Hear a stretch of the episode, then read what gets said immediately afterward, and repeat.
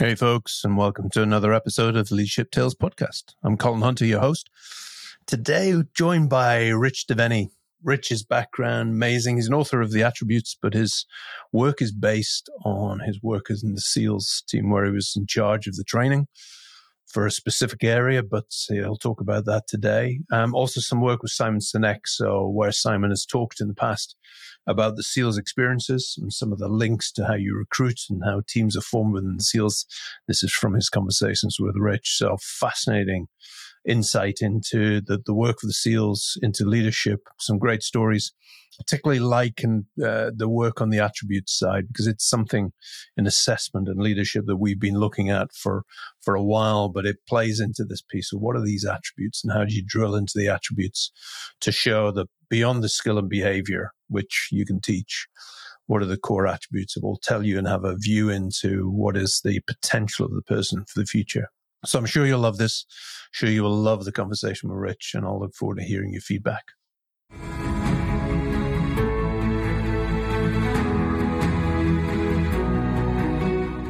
Welcome, Rich. Thank you for joining us on the podcast. Um, for the listeners, tell us your story so far, your background.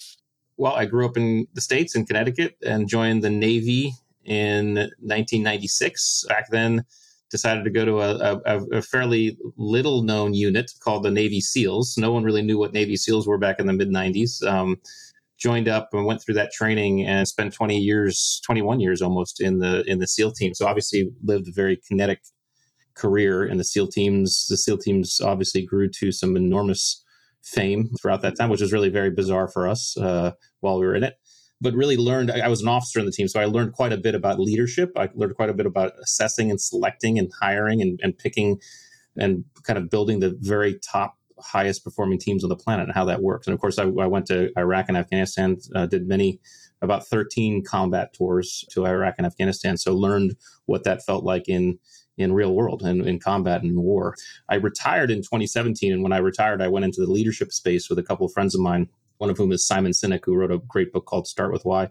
Started the leadership space and, and got really intrigued with the idea of performance and leadership. I was always in, really interested in performance, and I knew leadership comes from performance. Performance starts out every it, it, starts everything. It's kind of the baseline. And so what I did was I kind of started thinking about how I was able to restructure a specific training and assessment program when I was still in the Navy SEAL teams in terms of what are those unique qualities that we look for when we're building the highest performing teams? And what is it that really defines performance other than just visible skills? And so i wrote a book on that called the attributes and that released in january 2021 and uh, for the last two years have been really building uh, a business of consulting um, with uh, organizations and, and and companies and teams to help them figure out the attributes required for their teams and figure out how to build the best highest performing teams on the planet. So so here we are. That's it in what three minutes?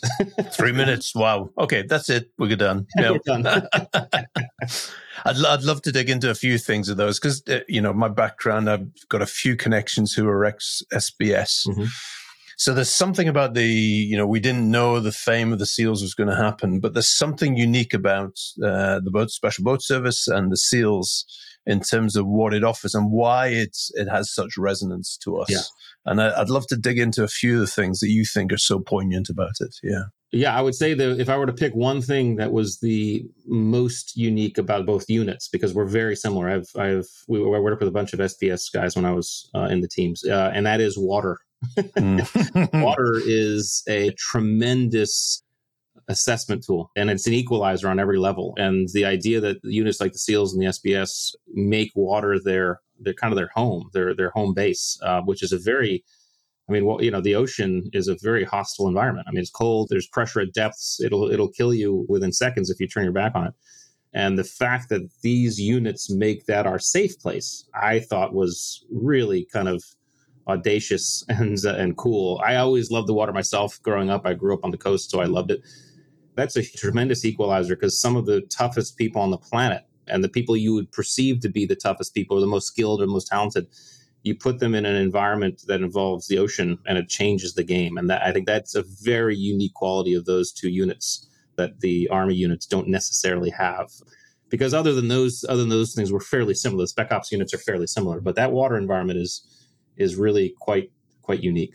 Mm. I love that. And I also just loved uh, a couple of the things that I, I remember from the Marines, the SBS, and the SEALs piece. And I always remember Simon, didn't realize that uh, you had that connection, but talking about how you pick characters because it's not about you know it's not about the arrogance it's not about how you know many press ups how many push ups you can do. It's it is the concept of the team and that's one of the things around the marines as well was the concept of the team. It's always about the team. Yeah it always and it's, it's funny simon and i have been friends now for years. All, all, the stuff simon talks about when it comes to seals is stuff that we talked about because and and he didn't he didn't want to give me credit because i was still in the teams when he was talking about it. So and he's such a great way it, he articulates so, so well but ultimately you cannot survive, let alone succeed in this such uncertain, challenging environments if you don't have a proper team and the team that's built on the proper the proper ingredients. And that's really what I dive into. The proper ingredients has very little to do with the the visible skills that we all come to the you know that we all might learn along the way, uh, but has much more to do with these attributes, these qualities that kind of define our performance um, and, and, are more innate. Mm. Talk to me about the attributes because I'm fascinated by that. And again, linking it back to this, it's it's this is what I would call purposeful practice. You practice, you're a practice leader in what these are. So, talk to us about what these are. Yeah, yeah. The idea is uh, is that we often uh, look at performance just at the surface level, and we look at what I would define as skills, very visible things. So, skills, just to kind of put it into, into real, they're not inherent to our nature. In other words, we, none of us are born with the ability to ride a bike or throw a ball or, or drive a car, right? We're taught to do those things. We learn how to do those Skills direct our behavior in known and specific environments. So here's how and when to throw a ball or ride a bike or drive a car. And then skills, because they're very visible, they're very easy to assess and measure. In other words, you can see how well anybody does any one of those things, and you can put scores around them and, and stats around them. This is why we get seduced by skills when we're picking teams a lot of times because you can put skills on a resume and you can you can uh, you can see the stats, you can see the numbers on a skills. The problem with skills is they don't tell us how we're going to show up in stress, challenge, and uncertainty because in an unknown environment, it's very difficult, if not impossible, to apply a known skill this is when we lean on our attributes. Attributes, on the other hand, are innate. All right. All of us are born with levels of patience, adaptability, resilience, situation awareness. Now, we can certainly develop these things over time and experience, but you can see levels of this stuff in very small children, which means there's a nature nurture element to attributes. Attributes don't direct our behavior, they inform our behavior. They tell us how we're going to show up to an environment. So, in other words, my son's levels of resilience and perseverance informed the way he showed up when he was learning the skill of riding a bike and he was falling off a dozen times doing so, right? Finally, because they're hidden in the background, they're very difficult to assess and measure and test. It's hard to see them, hard to measure them. You, you, can see them the most visibly and viscerally during times of stress, challenge, and uncertainty, but they often get overlooked in normal interview processes or, or hiring processes because there's not a lot of stress and challenge involved, and, and people are just kind of seduced by these and drawn to the, the big red light that is skills. If we're discounting attributes in performance, we're discounting a huge, huge portion of the performance picture and most definitely we're discounting the the portion of performance that matters most when you want a team to operate in uncertain challenging and stressful situations Nice. It resonates with me because part of our assessment for our team is we do a 10 minute exercise where it's a role play, but it's a real scenario where they're put under pressure by a client and they have to respond. And what we're testing is not that they get a successful outcome, but it's about how they stay resilient and stay yes. connected in the moment. And, and that's what's the SEALs would have done to test what they were doing. So, well, so how, in interesting military yeah. training holistically across the board. Obviously, the SEALs take it to the extreme level, as do the SBS, right? But uh, holistically, it's about throwing people into very challenging environments. In other words, I you know, SEAL training, for example, it's called BUDS, Basic Underwater Demolition slash SEAL Training. It's out in, in San Diego, California. It's six months long. It's known as one of the most arduous programs on the planet. You, it's about a, a 90% attrition rate. So only about 10% of the folks who start finish it, right? You spend in SEAL training. I remember when I was doing this work, I recalled uh, uh, so you spend hundreds of hours in SEAL training, running around with big heavy boats on your head, exercising with 300 pound telephone poles and running around with those things, doing thousands of push ups, freezing in the surf zone. And as I thought about it when I was doing this work initially, I, I, had already been, I already done hundreds of combat missions in Iraq and Afghanistan. I had done thousands of training evolutions. Never on one of them did I ever carry a heavy boat on my head or a, a 300 pound telephone pole, right? So, so what they were doing in those training, in that training, was not training us in the skills to be Navy SEALs. They were putting us into situations, into environments into experiences to tease out these attributes because that's what they were looking for. And that's why the military holistically this is kind of an unconscious genius about military boot camp or or the, the, training like that. They're they're looking for attributes first, and then they start training. Okay, now we're going to show you how to how to manage and shoot your gun. Right, that's a skill, but they have to have the attributes first. So, talk to me about potential because that's always a you know when we do assessments and when we're working with clients, there's that piece where okay, in that moment you have demonstrated X of attributes. Yeah. Now, it could have been luck, could have been judgment, but there's a, a pretty strong case for saying you did this in this moment, therefore you would do it in other moments and replicate it. Yeah. But the potential is always the issue because no matter, we always talk about 60% roughly, put somebody through an assessment process and then 60%, but it, there's nothing like putting them into, as you say, without a telegraph pole, into the line of fire or whatever else is going on. So developing the potential of those attributes is another piece in there? So it's a wonderful question. And one of the beautiful things about attributes is attributes does show potential. I always say skills tell us what is, attributes tell us what could be. Because attributes show us, okay, what does this person have inside of them such that I can put them in any environment and that will show up. And so the best team builders are people who build teams based on these attributes. You know, I don't use athletics as an, ex- as an example quite often because athletics just the environment of athletics is fairly certain, right? Um, but I will say, and, and, your audience over there might uh, know the New England Patriots as one of the most successful football teams or American football teams in history. I got to sit down with Bill Belichick several years ago, some of their height, height of their success, and and we had a conversation. I remember talking to him about about some of this stuff, and and it was interesting because what I recognized about him is when he talked about his selection process of players it was largely attribute focused. it really wasn't necessarily looking for the the best skilled guy. And, and and actually Tom Brady, one of the greatest American football players in history, is a great example of this. Tom Brady, I think he was ninth in the draft. He didn't present as the highest, the most skilled player at the time when he was drafted to the Patriots, right? But he he has attributes there. There's there's potential there, and so so if we start focusing on these attributes, we start to see potential. Just one other example to put this in the business sense, right? If you in the book I talk about empathy, for example, and decisiveness being those are both leadership attributes. They're attributes that that are assigned to, to great leaders. Usually, great leaders have a preponderance of those. Well, you could have a, a person who starts out at level one in the mailroom, right? If you're putting that person in experiences where you're seeing decisiveness and you're seeing empathy, right? Suddenly you're getting a picture onto the potential of this person. You're saying to yourself, oh, wait a second, this person is showing some potential. This person could end up being a leader at this organization because I'm seeing these attributes. And that's why attributes are so important when it comes to looking at potential. I love that embedding into a real uh, business example because, yeah, we get criticized. We use sporting analogies, other pieces in there, whether it's rowing or whatever it is. Yeah. And when we get it back to the business context, it is important. And we had an example where we were recruiting a, or running an assessment center for a big chemical plant. And the person who got the job was actually somebody who was a scientist in the laboratory to get that. And now, in his first week, they had a death on the plant from cyanide, which was a side effect, a side product that was delivered in there. But it was how he dealt with it were all the attributes, as you're talking about, that we saw in the assessment center.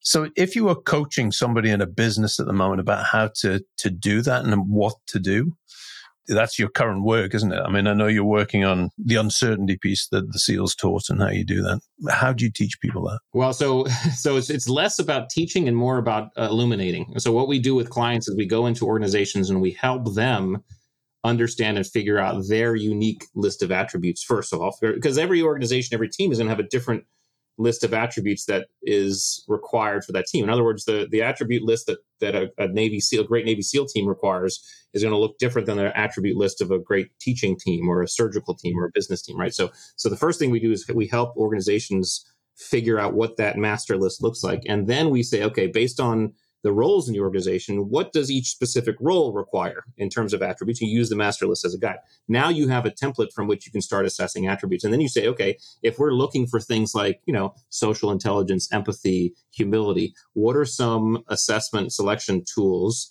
that we can use. Usually, let's take what you are doing currently and just tweak it so that we're now looking at attributes. Attributes always sit on the periphery of what you're looking at. So uh, I'll give you a business example because I, I, think it's a fairly easy one to understand. Imagine you and I, Colin, wanted to, to hire someone who's great at sales. Okay. And so we tell this person on Friday, hey, come in Monday morning and you're going to sell us this pencil. Okay. That person spends the weekend preparing. We come in Monday morning. The person sits, sits or, or we get in front of the, or the person gets in front of us and proceeds to wow us on pencil presentation. We're just like blows our mind. We're like, oh my gosh, this person just awesome, right? The problem is you and I would not have learned very much. What we what we have learned is that the person is really good at preparing and presenting a sales presentation. So instead, what we do is we tell the person on Friday, hey, come in Monday, you're going to sell us this pencil. We come in Monday morning, and when the person gets there, we say, hey, the plan's changed. You're no longer selling us this pencil, you're going to sell us this coffee mug. Okay. And by the way, there's no audio visual. So just do what you need to do. Now, at that point, what you and I have to do is make a very deliberate decision to divorce ourselves from skills assessment because what we're about to see is going to be ugly. Okay. But no, we're not looking at skills anymore. We're looking at attributes. How does this person deal with it? Right. Do they make jokes? Do they make it work? Do they, do they kind of, get on a roll, whatever, whatever it is, or do they spiral downward? Do they make excuses? Do they kick the dirt? Now we're looking at attributes, and we say, okay, so what are the attributes we're looking for? So, so we can take assessment, selection, and hiring processes, and we can tweak them in a way that injects a little bit of uncertainty and challenge, and we start seeing these attributes show up in the periphery. But the only the requirement, the prerequisite, is you have to know what attributes you're looking for, because if you don't know what attributes you're looking for, it's a waste of time. It's just a, it's more of a Machiavellian um, exercise. It's a nice thing to observe and have a you know, really, right. you did that. right. So, so that's so we do that work. It's very subjective to each organization, and I think uh, my sense is as we do it more and more often, and maybe we kind of get uh, get ton of data, we may find some a little bit more ubiquitous types of things in terms of hey this attribute you can do this but humility in, on a surgical team is going to look different than a humility on a seal team and empathy on a SEAL team is going to look different than empathy in a nursing home, right? So you have to think about the subjectivity of that stuff. So it's almost defining. So under each of these attributes was what you're saying. So because what I'm hearing under all of these assessments is some sort of resilience. You know, I always remember a story when we were doing an assessment center where the exercise was somebody had lost what we call a box that was to be delivered to a client and they had to adapt. And it was that classic moment that the assessment had finished and there was a knock at the door as we were doing the wash up, knock at the door. And this, one of the candidates was at the door with her visually holding her hands out in front with nothing in it and going, I found the box. Yeah. And you got that moment of going, okay, how do I deal with this? So we said, thank you very much. Very good. Yep. Can you go back to the room? But what you're testing there is resilience, one. Second is creativity in the moment to think around the issue. But I love the way that you're talking about that under resilience, there could be many different versions of resilience depending on the context that you're. you're yeah, in. I would almost yeah. say res- resilience is actually one attribute that I talk about, and it actually falls under the grit category. In the, in the book, I talk about five categories. One of the categories is grit. So, what are the attributes that make up grit? Because grit is not one singular thing. It's a bunch of things kind of blended and catalyzed. So resilience is simply one. The attributes, just to, to give the audience a quick uh, summary, are the attributes that make up grit are courage, adaptability, perseverance, and resilience. Okay. To have a preponderance of most of those means you will likely be a gritty person. But we know that resilience and the way we define, the way I define resilience as an attribute is the ability to bounce back from setback or even success. In other words, we think about a rubber band. A rubber band is resilient. When you stretch it, it goes back to its baseline. So it's the ability to go get hit and come back to baseline or have a success, come back to baseline. The faster and more efficiently one can do that speaks to their level of resilience. We all know, and we could probably name people in our in our lives who are very gritty, successful people, but they're burnt out. And the reason is because they haven't practice resilience. They don't have enough resilience. They keep going. A lot of top performers suffer from this, and a lot of Navy SEALs suffer from this from a long term Obviously, we're resilient in terms we can bounce back and we can keep going. We can keep doing, but are we really bouncing back? A lot of high top performers, they do the thing, they accomplish the goal, and they're like, okay, what's next? Instead of saying, oh, wait, I, I need to take time to recover right? That's true resilience. And so resilience is was one of the most important things, and it is a singular attribute. Interesting. You know, I was chatting to Michelle Curran, who is uh, Mace, who's this uh, fighter pilot, and she was talking about how they would train for an hour and then review. Mm-hmm. talk to me about the attribute around that because one is resilience. And as you say, I've succeeded, I'm on to the next thing. But learning must be a key thing in those attributes as well. So the after action review, which is a, a military mainstay, right? In other words, and no matter what we do, afterwards, whether successful or failure or whatever, we always do a, a, review. We say what went wrong, what went right, what could be do better. Uh, that is actually a skill and it's a habit. And what that does is that helps learn, it helps solidify, it helps the team grow. Um, the attributes associated with that, which are much more elemental, attributes again are very elemental. We want to, I'm really interested in going to the very elemental things of behavior. And the way I do that is I say to myself, okay, who are we at our most raw? How do we show up at our most raw? And then when we when we see ourselves at our most raw, we're at the elemental thing. So so the attributes are really elemental, but learnability is an attribute I talk about, um, and that's one of the mental acuity attributes. And learnability is an attribute that describes someone's ability to absorb and metabolize the lessons around them. You know, now we all have all of these attributes. It just depends on the levels to which. So people who are higher on learnability are really high on learnability the people you can tell them how to do something once and they got it. You only have to tell them once. Okay people who are lower are the people who make the mistake a couple times. I'm a little bit lower. Admittedly, i have always been a little bit lower on learnability. I, I make the same mistakes a couple times. I have to really kind of think through. When I was in my own SEAL training, I had to really spend extra time learning because I knew it was going to take me longer. And then there were some guys who they just went through the day of training, they went out drinking because they were done, right? they got it, right? it takes me longer. So again, there's no judgment on this. It's just where we show up. So so this after action review is a is a habit, it's a skill you can build as a team and a habit you can build as a team that exemplifies the ability to kind of learn the lessons, be resilient as a group. But it's these attributes, you know, that we carry as individuals that will speak to the the efficiency with which we can do some of this stuff. Love it. So let's go into the mastering of uncertainty. We're talking about it a bit now. We've talked about attributes and we're going into the, the work that you're currently doing. What's the linkage for me? And then what's the depth that you're going into on that? Yeah. yeah. So when I was still in the Navy SEAL teams and I was running, so I got to run SEAL training, but it wasn't regular SEAL training. It was one of the, it was an assessment selection for one of our very, very specialized SEAL commands. And I ran the assessment selection for that. So in that time frame, I was able to really kind of research a lot of this stuff and, and and kind of figure a lot of this out. And and one of the things that I used to and continue to describe the Navy SEALs as, especially as the Navy SEAls gained popularity, is it was never about the sh- the shooting or the skydiving or the scuba diving or the, or the sexy stuff you see on the movies we are masters of uncertainty. We are p- individuals and teams that can drop into deeply complex and ambiguous environments and just figure it out and, and perform. That's what we do. And so I became fascinated with what it takes to be that. Uh, what does it take to be a master of uncertainty as an individual and as a team? Uh, the linkage is that one of the steps that it takes is to understand your attributes. And so what I'm doing now is I'm I'm putting together I'm writing the next book. The next book will will be, hey, these are the steps it takes. Okay, but but one of the steps is attributes. And just to give you a preview, one of the steps is understanding where your faith comes from. And, and when, I, when I say faith, it doesn't necessarily mean religious faith. Faith can come from a, a, couple different areas, but there has to be some faith, right? The number two is understanding your identity. In other words, how do I identify myself in the world?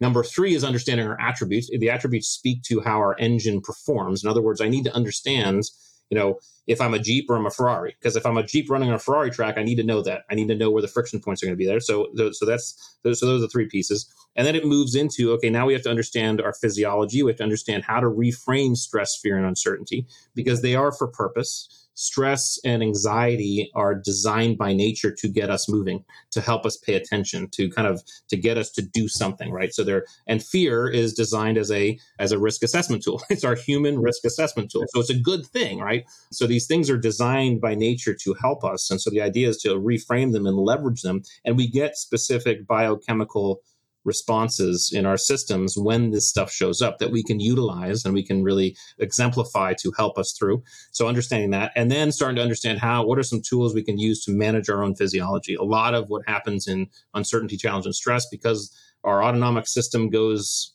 uh, our autonomic arousal goes way up.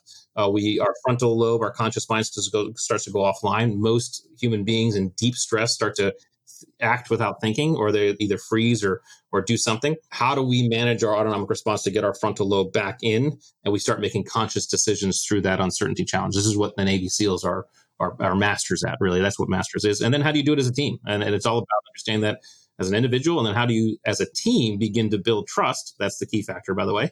Build trust in the team so you can begin to do it together and operate as a uh, as a dynamic unit that looks a lot more like a like a school of fish or a flock of birds than it does a um, any type of any type of garrison or or machine. So so those are kind of the steps I'm putting together. I'm, I'm, I'm excited about kind of kind of wiring those all up. And attributes is just one piece. So it's good to kind of start with that because it's kind of a big one. So.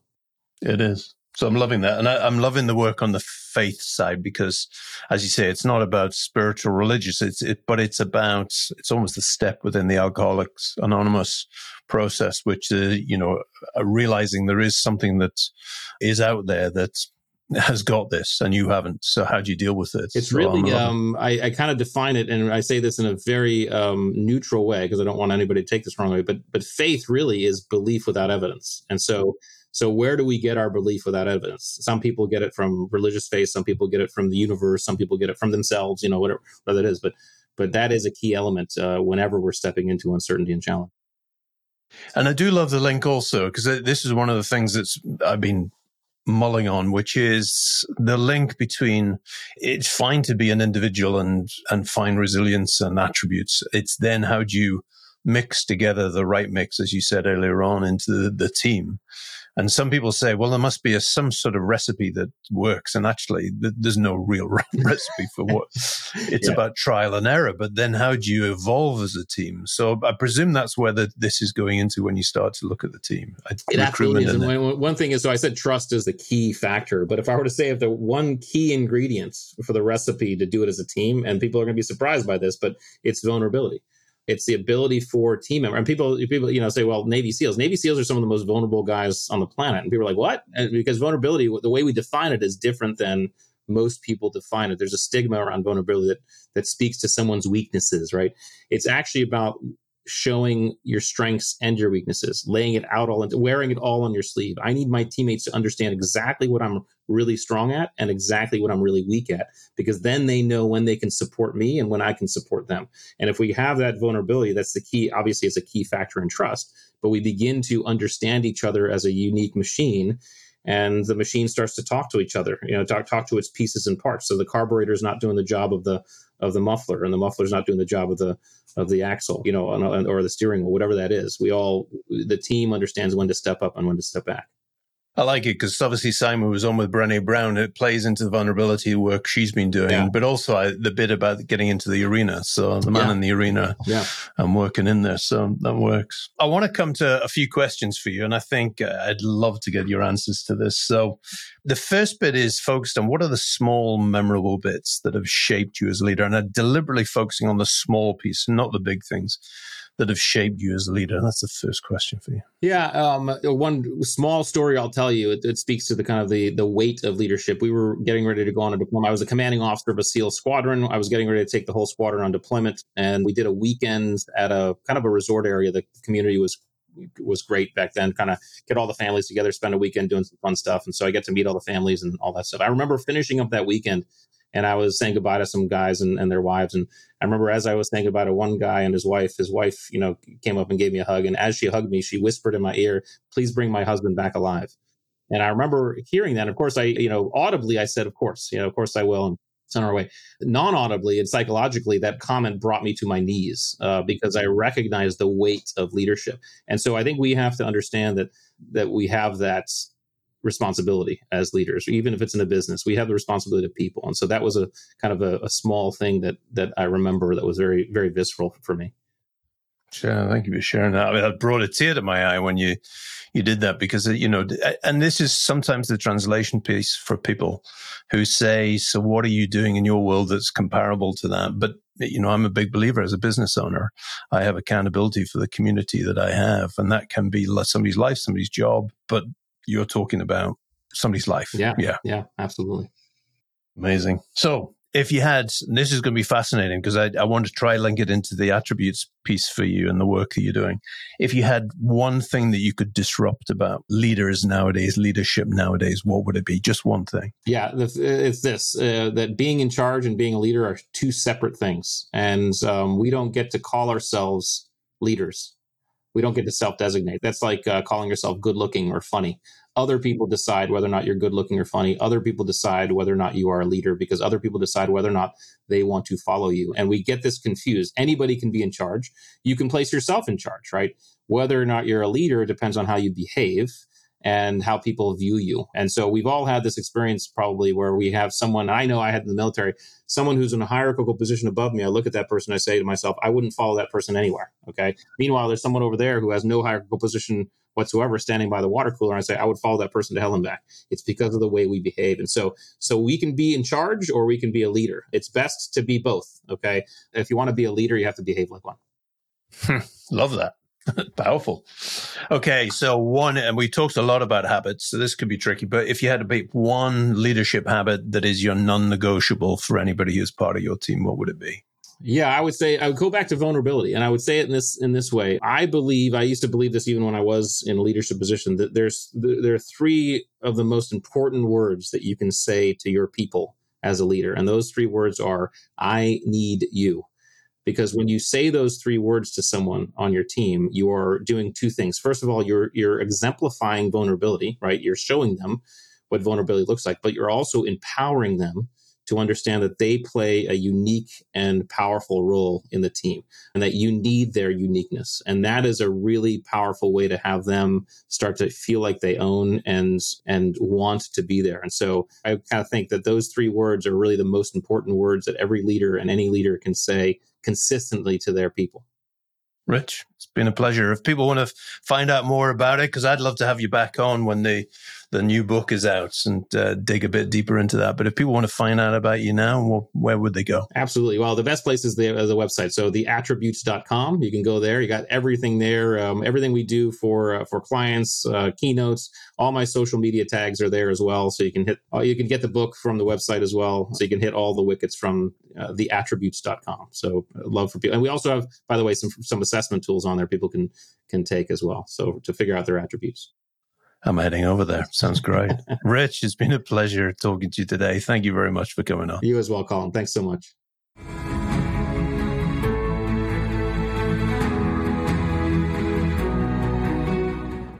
Wow, what a conversation. I love the way Rich thinks. It's it's almost a pragmatic way that he talks through what is from years of experience, some practices, some habits that are consistent for him. But you know, when you think about the questions at the end about what are the key things, I think those struck me mostly, which is when you're a leader, you're not given the right to be a leader. You need to earn it. People need to tell you whether you're a leader or whether you're attractive or uh, intelligence. So it's it's a I think that's one of my most powerful answers to that question. And then the one leadership habit um, that goes in there, and the vulnerability and the link back to the work with uh, Brené Brown around the man in the arena. And I, you know, the vulnerability is a, an interesting definition, which is it's not just your downsides, your weaknesses, but it's your strengths and laying it, wearing it on your sleeve and laying on the table for others to see. And I love that. And I think it's something as a leader and as a team you can learn. I'm fascinated to see his new work into um, mastering of uncertainty and how that works, because particularly the linkage into teams and how you recruit and develop teams is, is going to be fascinating to see. So thanks to Rich. Thanks for you for listening. Another episode of the Leadership Tales podcast, and I'll look forward to welcoming you back soon.